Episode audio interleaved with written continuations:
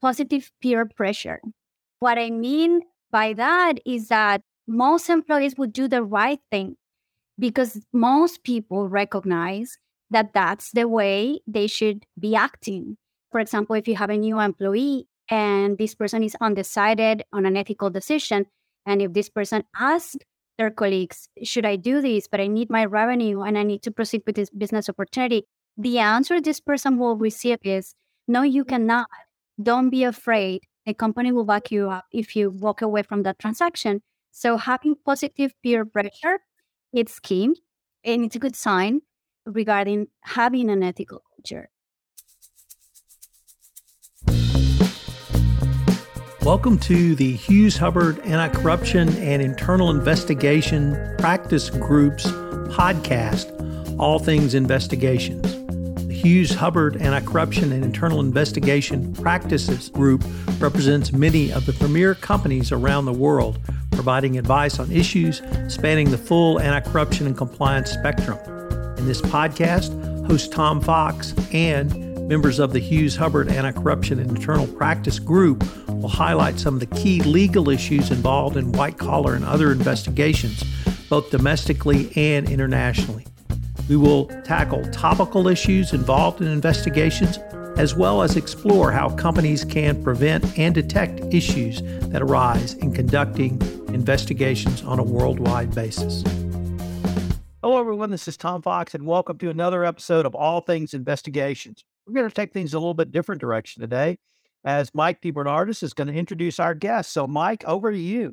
Thanks, Tom, and good to see you. Uh, I'm glad you could you could uh, manage this podcast from the road. You're really a, a man that can do a podcast anywhere. I think. I'm excited today. We have been trying on this feed to introduce some external guests, and I think we have a really good one today. We're joined by Laura Paredes. She is the compliance director for the Americas for Ingram Micro. And we're going to talk about a topic that, if you are in the compliance space at all, you are familiar with, but we're going to take a little bit of a deeper dive into what it means. And that's ethical company culture. What is it? How do you achieve it? What are sort of some of the steps you can take to get there? So, first, Laura, welcome. Thank you for joining us. Thanks, Mike. And thanks, Tom. It's really great to be here. I'm really excited to be doing the podcast. We are excited to have you. Laura and I had the opportunity when I was down in Miami for the White Collar Conference to sit down at dinner, and I I raised this idea of joining this podcast. I wasn't sure it was going to happen, so I'm pleased that my master plan from last month worked out. But maybe we'll start, Laura, with kind of the basics. In your view, we hear a lot about ethical culture. It's in guidelines. I think people talk about compliance, they talk about ethical culture. But what does it mean? What does having an ethical culture as a company mean to you? Well, based on my experience, an ethical culture is about employees having strong values, strong principles that they can apply when they're going to make a business decisions. It's something that is part of the DNA of the company. And it's something that will allow them to make the right decision, even if it's not, if the rule is not written anywhere. So at least they will stop and they will ask themselves, what I'm doing is correct, is not correct, it's in accordance to the code of conduct. So I would say that it is that it's a group of values and principles that all employees have within the company. That's what they have in common. And it will allow them to act ethically even when nobody is looking, even if the rule is not written anywhere. For me, that's an ethical culture. And another thing that it's important is that this will help employees when in doubt, as we said, they will slow down, they will ask for guidance, and they will feel that they act ethically. The company is not going to go against them. So the company is going to back them up. They're not going to lose their jobs, and there will not be retaliation. So this is also really key. Yeah, one of the things you said struck me because I've heard it before, framed differently, but when employees do the right thing when nobody's looking, or when employees do the right thing, even if they know they're not going to get caught, is it a really accurate sign, kind of down to the basics of what we might mean with ethical culture? Tom, you've been in and out of various places. Some, I'm sure, had more ethical cultures than others. you, have, you have any other thoughts in terms of what we might have missed? Is what does an ethical company culture mean? So, what I really heard there, Laura, was trust that employees trust that not simply they will do the right thing, but they will be treated the right way. And that if they do raise their hand and if they do speak up, that they won't be retaliated against. Their concern will be taken seriously. And that it's not simply, we already know what to do. It's not simply management saying, we're going to tell you what to do, but it's a kind of a symbiotic relationship, both upward and downward, but also downward and upward. Really described to me culture and how it's really much more encompassing than simply saying we have great values or we have great trust. It's really all of these things together. Is that a fair assessment? Definitely. And let me share an example with you. Sometimes people, they may not recall where the rule is, for example. So let's say we're having a, a sales meeting. And in the sales meeting, they're interacting with a customer. And the customer says, I'm going to offer a bribe in order to obtain payment from the end user. In that meeting, people, if there is an ethical culture, may say, maybe we don't recall the name of the policy. Maybe we don't know if it's in the code of conduct, but we do know that there is a control within the company that doesn't allow this type of practices. And we're going to end the meeting, or as soon as you know we can finish this meeting, we're going to talk to compliance and legal, and we're going to seek guidance. So that's what an ethical culture is. Even if the compliance officer is not present, or they don't remember the exact name of the policy, they recognize the control and the rationale behind it. I just now have to tell the story because 20 years ago, I was in house counsel at a major energy services company in, in Texas. And in the middle of the meeting, the CFO of the business unit I was representing said, That's a violation of our code of conduct, and we're not going to do that. And I, I have to say, I was never more proud of a CFO than at that moment. She recognized the issue, she said no, and move on.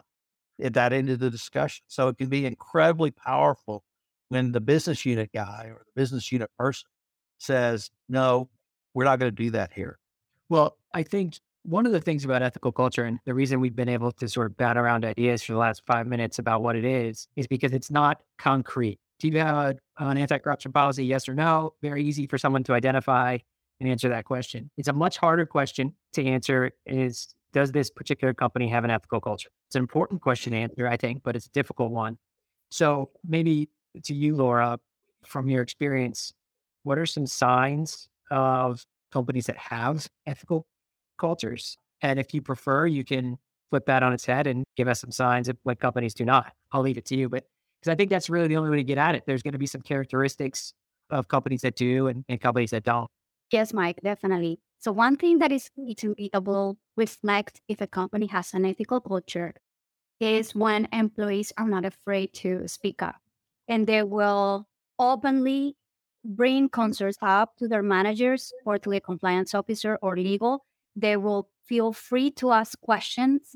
They will not feel ashamed of, as Tom was mentioning before, walking away from a business opportunity because they know that that is not in accordance to an ethical culture. So when there is transparency and there is an open door policy and people feel free to speak up without fear of retaliation, that's a good sign.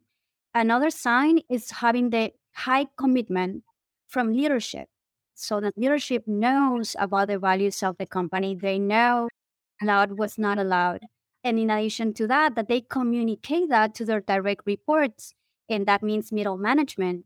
And that middle management can reinforce these values and principles and even discuss cases or scenarios with their employees.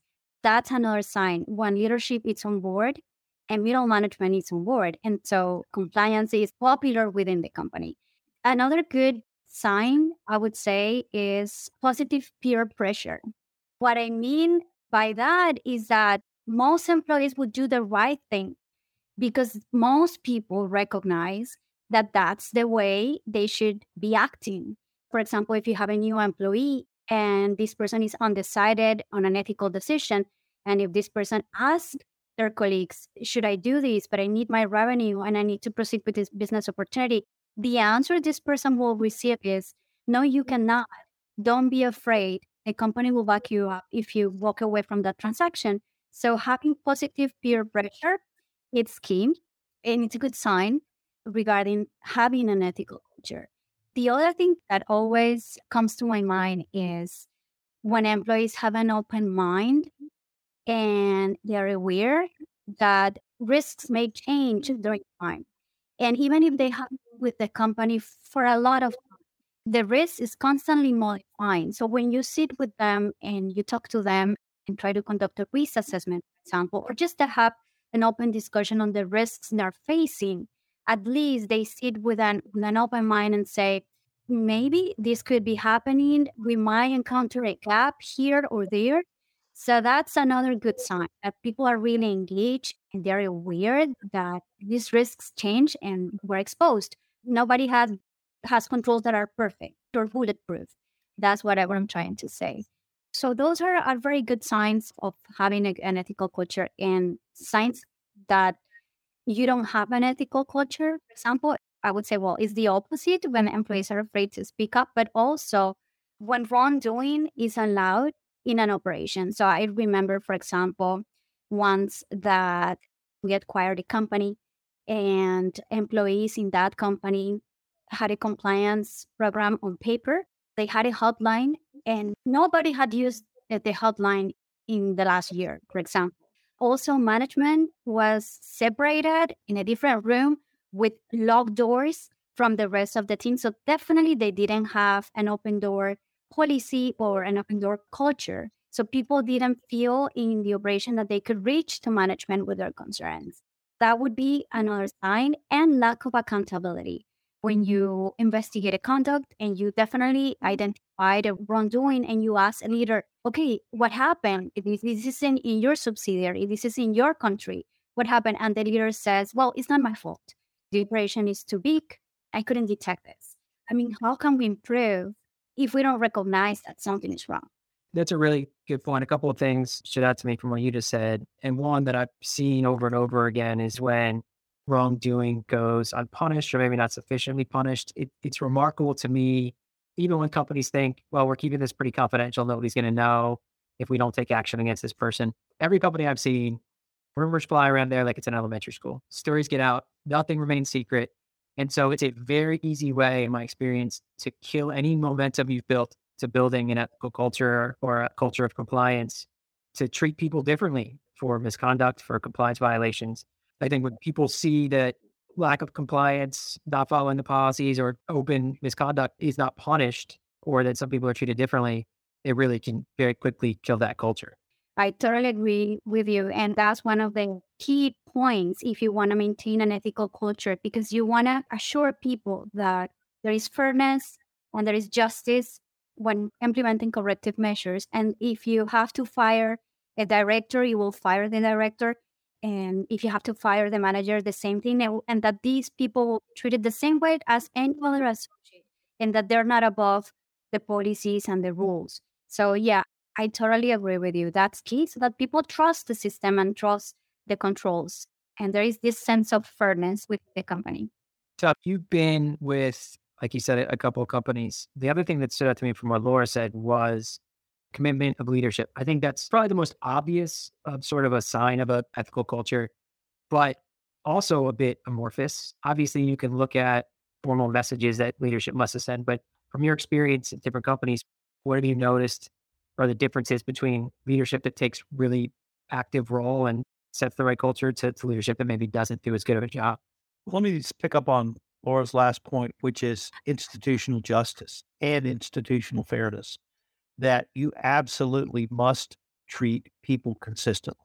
If you fire people in Brazil for cheating on their expense accounts, and the next person who does it is your top salesperson in America, you have to fire them too. And if you don't, you will lose all credibility. But interestingly, I'm at a conference where Andrew Weissmann, the former head of the fraud section in the Department of Justice, talked about clawbacks. But he said it's not just clawbacks, it's a discipline. And that the Department of Justice believes a key component of an effective compliance program is if you discipline those who violate the rules. It doesn't mean you have to fire everyone. It doesn't mean you have to seek a clawback but there should be a consequence for an adverse action. So it's interesting that the Department of Justice now views that as a critical component as well. But I think the requirements for institutional justice and the institutional fairness led by someone like Laura, but really with a tone set at the very top, which was they'll support you in whatever your decision might be, are absolutely critical elements to an effective culture as well. Yeah.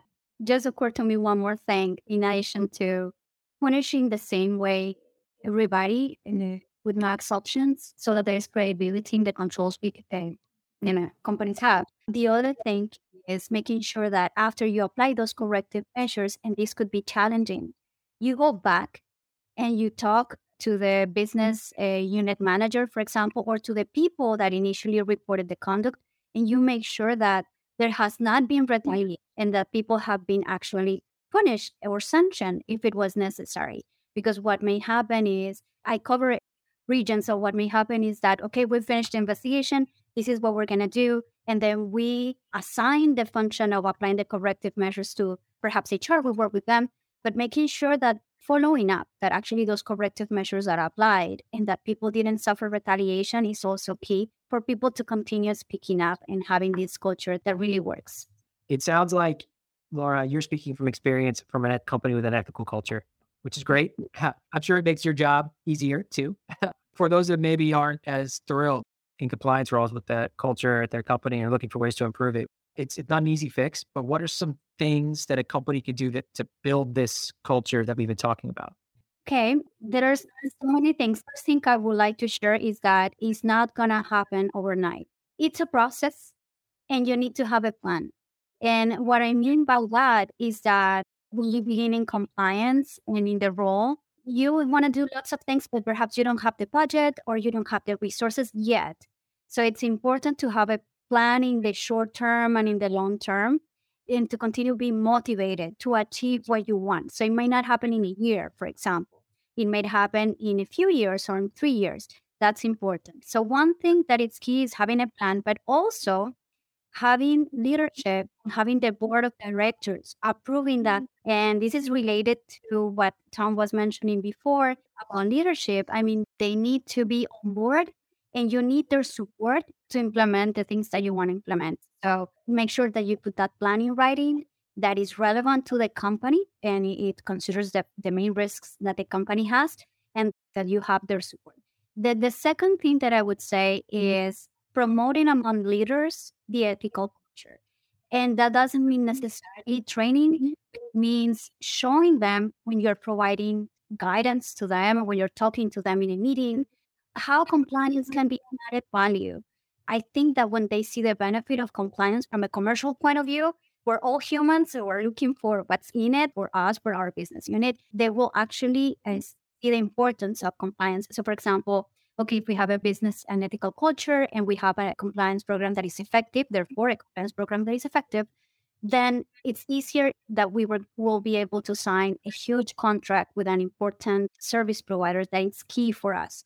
There will be, if it's a multinational, for sure, they want to do business with a company that is complies with the applicable laws and regulations. So that's the added value of compliance, showing them that actually it helps or that if you have to negotiate with a service provider, actually, if you have a good relationship with them because you have shown them that internally we have a compliance culture, they are going to trust us and it's going to be easier to resolve an audit or resolve any penalties that for some reason they apply to us. So that's another component showing leadership, the added value of compliance. I think it's also about establishing policies and procedures that are clear and sometimes it's challenging depending on the subject, but that are really relevant to the business and easy to understand for people. And of course, training and communication. I would say during this time that we're living, where people are working from home and most of the time, they may believe that compliance is not that important anymore.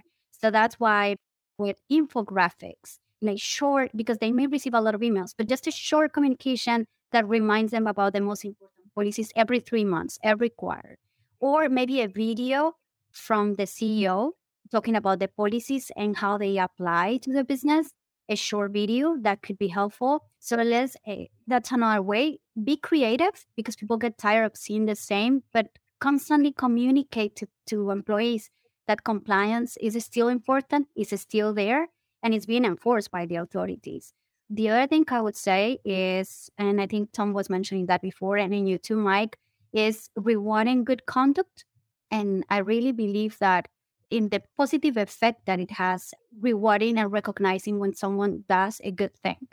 So if someone, for example, in a meeting with a provider said, stop discussing about pricing. We're not supposed to discuss about pricing because the competition was also present.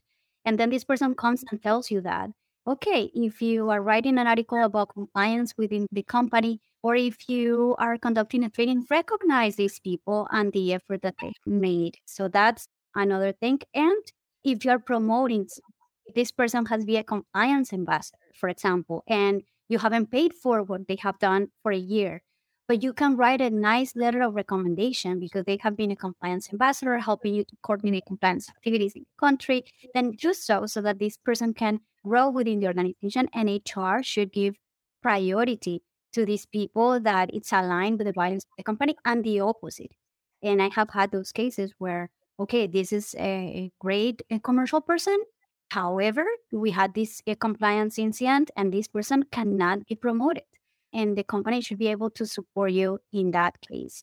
So, and creating alliances, I think that's key in compliance. We never have a lot, like, we can never say, okay, we have lots of money and budget to spend.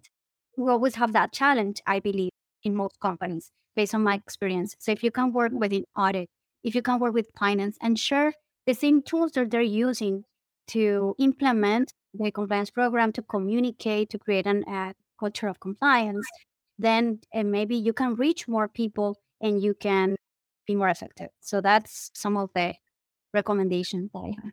That's great. I think I've seen a lot of clients have success when they've been able to spin compliance into a positive for the business. Because I think naturally business looks at compliance as a burden, as a impediment for them doing what they want. It's something they just have to deal with.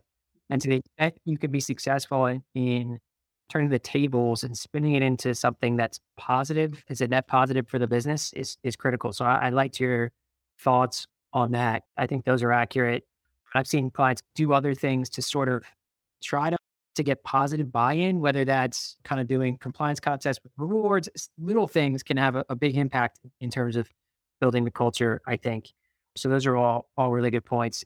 Anything we missed there, Tom? I was just going to say that was as fine a recitation of the multiple steps of a compliance program as I have ever heard. It's not an FCPA compliance program because it didn't include third parties in mergers and acquisitions, but it's a compliance program. And I'm going to bottle that and use that. That was great, Laura. You absolutely nailed it exactly. And you said it in a way that every business person understands. So I just want to say kudos. Thank you. It's a topic that really I feel passionate about so I really enjoyed the, the discussion. Well, your passion came through. And that's what's great about this profession, whether it's someone like myself, someone like Mike, or someone like yourself. We're all passionate about compliance and ethics and culture. Laura, I wanted to thank you for taking the time to come on. And Mike, thanks for putting this together. And I look forward to continuing this discussion between all of us. Thank you, Tom. Thanks, Tom. Thanks, Laura.